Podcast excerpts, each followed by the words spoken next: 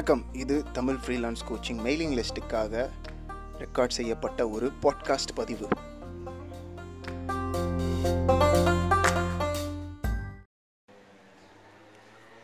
உலகத்தில் எல்லா விஷயத்தோட மதிப்பு என்ன அப்படின்னு நிர்ணயிக்கிறது அதை வாங்குகிற ஆள் மட்டுமே.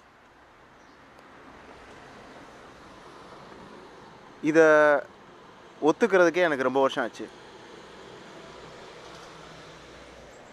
ரொம்ப ஒரு இருபத்தி ஒரு வயசு இருக்கும்னு நினைக்கிறேன். பதினேழு வயசுலேயே வேலை பார்க்க ஆரம்பிச்சிட்டேன். இருபது வயசு தான் இருக்கும் அப்போது அப்போது இருபது வயசில் ஒரு கம்பெனியில் வேலை பார்த்துட்டு இருந்தேன்.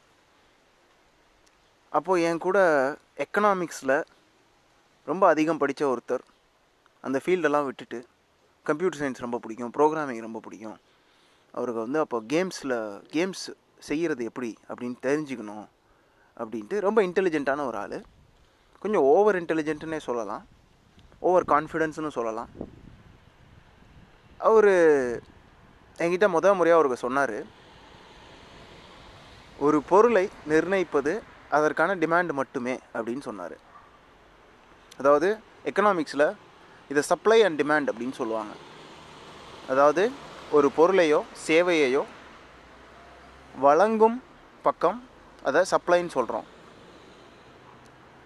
அதுக்கு தேவை இருக்கிற பக்கம் அதை டிமாண்டுன்னு சொல்கிறோம் இப்போ இவ்வளோ தான் உலகமே இவ்வளோ தான்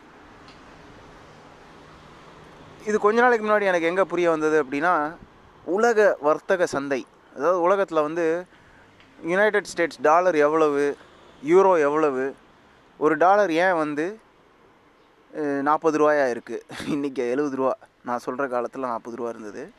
இப்போ அப்படியே வியப்பாக இருக்கும். அந்த காலத்தில் நான் நம்பிட்டு இருந்த இன்னொரு விஷயம் என்ன அப்படின்னா ஒரு ரூபாயும் ஒரு டாலரும் ஒன்று அப்படின்னு நம்பிட்டு இருந்தேன். இன்றைக்கி அப்படி கிடையாதுன்னு தெரியும். பட் அதிகம் தெரியாத நாட்கள்லேருந்து சின்ன வயசுலேருந்து எனக்கு ரொம்ப ஆர்வம் இருந்த ஒரு விஷயம் அப்படின்னா ஏன் இந்தியா இப்படி இருக்குது வெளிநாடுகள் இப்படி இருக்குது அதாவது இந்த கவுண்டமணி சொல்கிற மாதிரி வெளிநாட்டில் பிச்சை எடுத்தால் இந்தியாவில் வந்து தொழிலதிபர் ஆயிடலாம் தொழில் அதிபர் ஆயிடலாம் இந்தியாவில் பிச்சை எடுத்தால் வெளிநாட்டுக்கு டிக்கெட் கூட வாங்க முடியல அப்படின்னு சொல்லுவார். இது எங்கேருந்து வந்த ஒரு ஒரு அப்சஷனோ தெரியல. பயங்கர வாழ்க்கை முழுக்கவே இது ஒரு தேடலாகவே இருந்திருக்கு அப்படின்னு சொல்லிக்கலாம். ஏன் இந்த வித்தியாசம்? ஏன் நம்ம நாட்டில் எல்லோரும் ஏழைகளாக இருக்காங்க?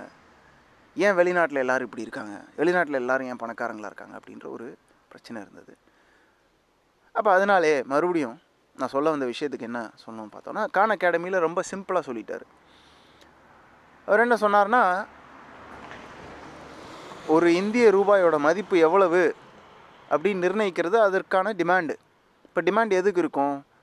இந்திய ரூபாயால் தான் இந்தியாவில் இருக்கிற பொருட்களை வாங்க முடியும். சரிங்களா? இப்போ இந்தியாவில் தயார் பண்ணுற ஒரு விஷயத்தையோ இப்போ நீங்களே இருக்கீங்க நீங்கள் ஒரு ஃப்ரீலான்ஸ் பண்ணுறீங்க அப்படின்னா நீங்கள் என்ன தான் யுனைடெட் ஸ்டேட்ஸ் டாலரில் உங்கள் கிளைண்ட்டை இருந்து வாங்கினாலும் கடைசியில் அந்த டாலரை கொண்டு வந்து இந்தியாவில் செலவழிக்க முடியாது. டாலரை கொண்டு போய் இந்திய ரூபாயாக மாற்றி தான் செலவழிக்க முடியும் இல்லைங்களா? அப்போ நம்ம என்ன செய்வோம்? ஒரு சாதாரண ஆளா எவனோ சொல்கிறான் இந்திய ரூபாய் எழுபது தரேன் ஒரு டாலருக்கு அப்படின்னு சொல்லுவான். ஓ இதுதான் இன்றைக்கி ரேட்டாக இருக்குப்பா அப்படின்னு சொல்லிட்டு நம்மளும் சொல்கிறத சரின்னு சொல்லிட்டு வாங்கிட்டு வந்துடுறோம் இல்லைங்களா? அவ்வளோதான் அதோட நம்மளுடைய ரோல் முடிஞ்சு போயிடுது அது ஏன் அப்படி இருக்குது ஏன் ஏறுது இறங்குது? இதெல்லாம் நம்ம வந்து கண்டுக்கிறதே இல்லை. ஆனால் உலக லெவலில் ஒரு மணிக்கு லட்சக்கணக்கில் கேல்குலேஷன்ஸ் நடக்கிற இடத்துல என்ன நடக்குது அப்படின்னா நம்ம ஊரில் சந்தை இருக்கு இல்லையா? அதாவது மார்க்கெட்டில் பேரம் பேசுகிறாங்க அந்த மாதிரி அதாவது பேரம் பேசுகிறது கிடையாது.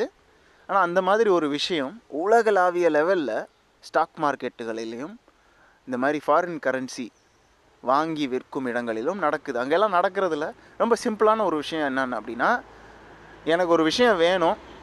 அதற்கு நான் தரக்கூடிய விலை இவ்வளவு அப்படின்னு என்ட்ரு பண்ணிடுவாங்க இப்போ ஒரு உதாரணத்துக்கு எனக்கு ஒரு யுனைடெட் ஸ்டேட்ஸ் டாலர் வேணும். அதுக்கு நான் உங்ககிட்ட அறுபது ரூபா தான் தருவேன் அப்படின்னு என்னால் சொல்ல முடியும்.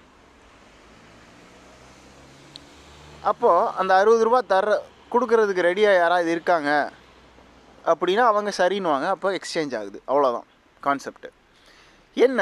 இங்கே வந்து ஒரு பெரிய கம்ப்யூட்டரையும் ஹை ஸ்பீட் இன்டர்நெட்டையும் பல பேர் ஒரே நேரத்தில் டிரான்சாக்ட் பண்ணும்போது அது ம ஏறி இறங்கும்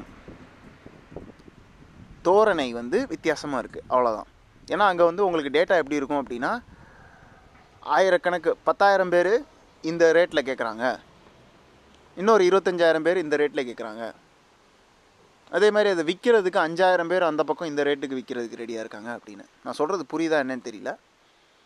முடிஞ்ச அளவுக்கு ஆடியோலே புரிய வைக்கிறதுக்கு ட்ரை பண்ணுறேன் பட் இவ்வளோ தான் உலகளாவிய லெவலில் எல்லா இடத்துலையுமே ஒரு விஷயத்தோட மதிப்பு என்ன அப்படின்றத நிர்ணயிக்கிறது சப்ளை அண்ட் டிமாண்டு இதை கேட்கும்போது எனக்கு ரொம்ப கோவம் வரும். ஏன் அப்படின்னா அப்போ இல்லாதவன்லாம் எங்கே போவான்? பணம் தான் எல்லாமே வா. பணம் தான் உலகத்தில். மனித நேயம்லாம் கிடையாது. நியாய தர்மம்லாம் கிடையாது. இப்போ நான் எங்கே போவேன்? என்கிட்ட காசு இல்லை. எனக்கு இது வேணும்னா நான் எங்கே போவேன்? இப்படியெல்லாம் நானும் யோசிச்சிருக்கேன். இன்றைக்கும் என்னோடய யூடியூப் சேனலில் இப்படி கமெண்ட் வரும். பணம் பார்த்தா ஒன்று அதே மாதிரி பிஸ்னஸ்னாலே கெட்ட வார்த்தை. மார்க்கெட்டிங் சேல்ஸ்னால் கெட்ட வார்த்தை. பணம் அப்படின்ற விஷயத்து மேலே நெகட்டிவ் ஒப்பீனியன் இருக்கிற பல பேர் அது வேணும் அப்படின்னு நினைக்கிறாங்க. நினைக்கிறாங்கன்னு சொல்லக்கூடாது. இந்த இடத்துல நானும் இருந்திருக்கேன். இப்பயும் இருக்கேன். இப்பயும் வந்து முழுசாக பணத்தை என் வாழ்க்கைக்குள்ளே கொண்டு வர்றதுக்கான ஒரு மனநிலையில் இன்னும் நான் போயிருக்கேனான்னு சொல்ல முடியல. இது ஒரு பயணமாகவே இருக்குது பட் இதை நான் அவங்கக்கிட்ட ஏன் பகிர்ந்துக்கணும் அப்படின்னு நான் நினைக்கிறேன் அப்படின்னா இது வந்து ரொம்ப ஃபண்டமெண்டலான ஒரு கான்செப்ட் எக்கனாமிக்ஸில்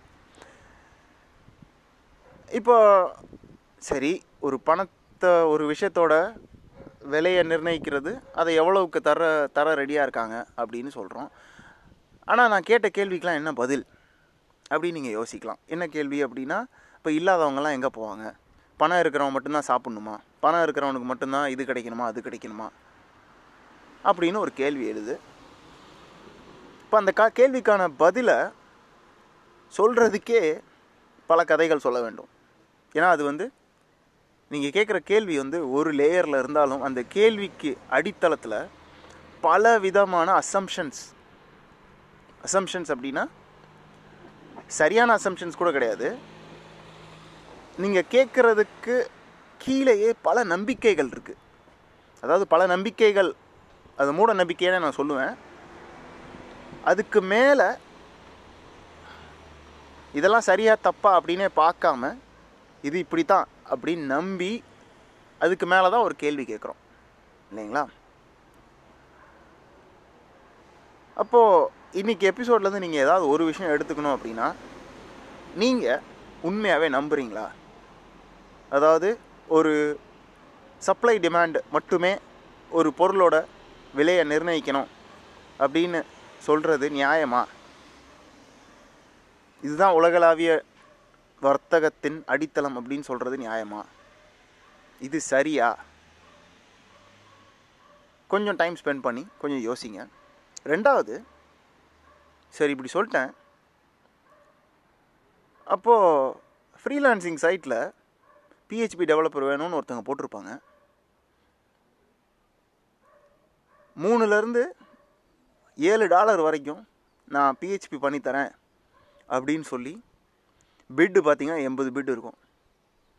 அதாவது எண்பது பேர் போட்டி போடுறாங்க. அந்த அந்த ரேஞ்சில் வேலை பார்த்து தர்றதுக்கு.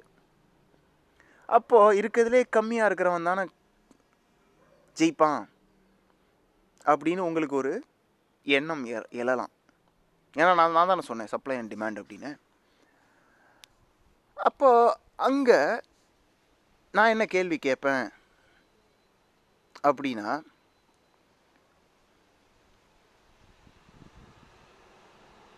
நீங்கள் எந்த பொருளாதார நிலையில் இருக்கீங்கன்னு தெரில பட் ஆனால் எந்த நிலையில் இருந்தாலும் ஏதாவது ஒரு விஷயம் உங்கள் வாழ்க்கையில் சீப்பாக இருந்தால் மட்டும் போதும் சீப்பாக இருக்கிற விஷயத்த மட்டும் வாங்குவேன் அப்படின்னு நீங்கள் யோசிக்க மாட்டீங்க. ஏதாவது ஒரு விஷயம் இருக்கும். இது வந்து ஒரு பொருளாக இருக்கும் இல்லை சேவையாக இருக்கலாம். அதாவது சீப் அப்படின்றதுனால மட்டும் வாங்குறேன் அப்படின்னு ஒரு விஷயம் இருக்கவே இருக்காது.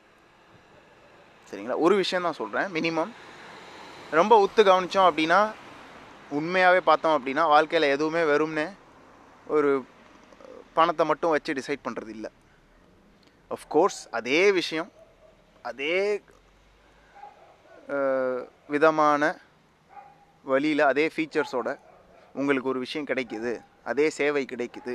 கம்மி விலையில் அப்படின்னா கண்டிப்பாக வாங்குவீங்க. இல்லைன்னு நான் சொல்லலை.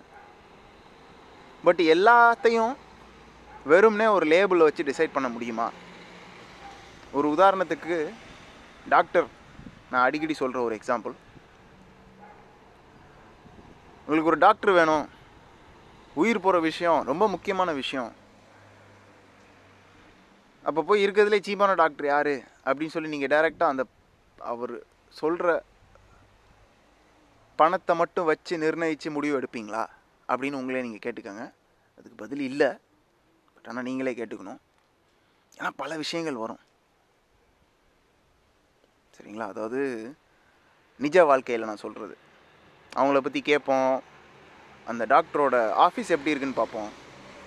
ஒரு உதாரணத்துக்கு ஒரு டாக்டரோட ஆஃபீஸில் பான்பராக்கரையோட துப்பி கேவலமாக நாரி போய் இருந்துச்சுன்னா உள்ளே போகவே மாட்டோம். சீப்பாக இருக்குது அப்படின்னா.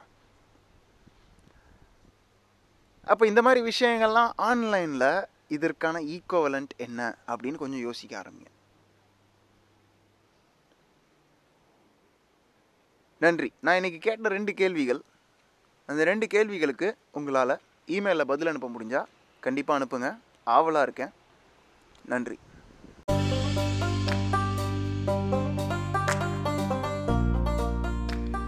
இன்றைய பாட்காஸ்ட் பதிவு உங்களுக்கு பயனுள்ளதாக இருந்திருக்கும் நம்புகிறேன் உங்களுடைய கருத்துக்களையும் கேள்விகளையும் இமெயில் லிஸ்ட்டில் பதிலாகவோ இல்லை ஆங்கர் ஆப்பில் வாய்ஸ் மெசேஜாகவோ எனக்கு அனுப்பலாம். என்கிட்ட ஏதாவது கேட்கணும்னு நினச்சிங்கன்னா அது மூலமாக நீங்கள் அனுப்பலாம். இந்த பதிவை மறக்காமல் உங்கள் நண்பர்கள் கூட பகிர்ந்துக்கோங்க. இன்னும் நீங்கள் மெயிலிங் லிஸ்ட்டில் சேரலை அப்படின்னா மறக்காமல் தமிழ் ஃப்ரீலான்ஸ் கோச்சிங் மெயிலிங் லிஸ்ட்டில் இந்த எபிசோடோடு இருக்கிற லிங்க்கில் பார்த்து நீங்கள் ஜாயின் பண்ணிக்கோங்க. நன்றி.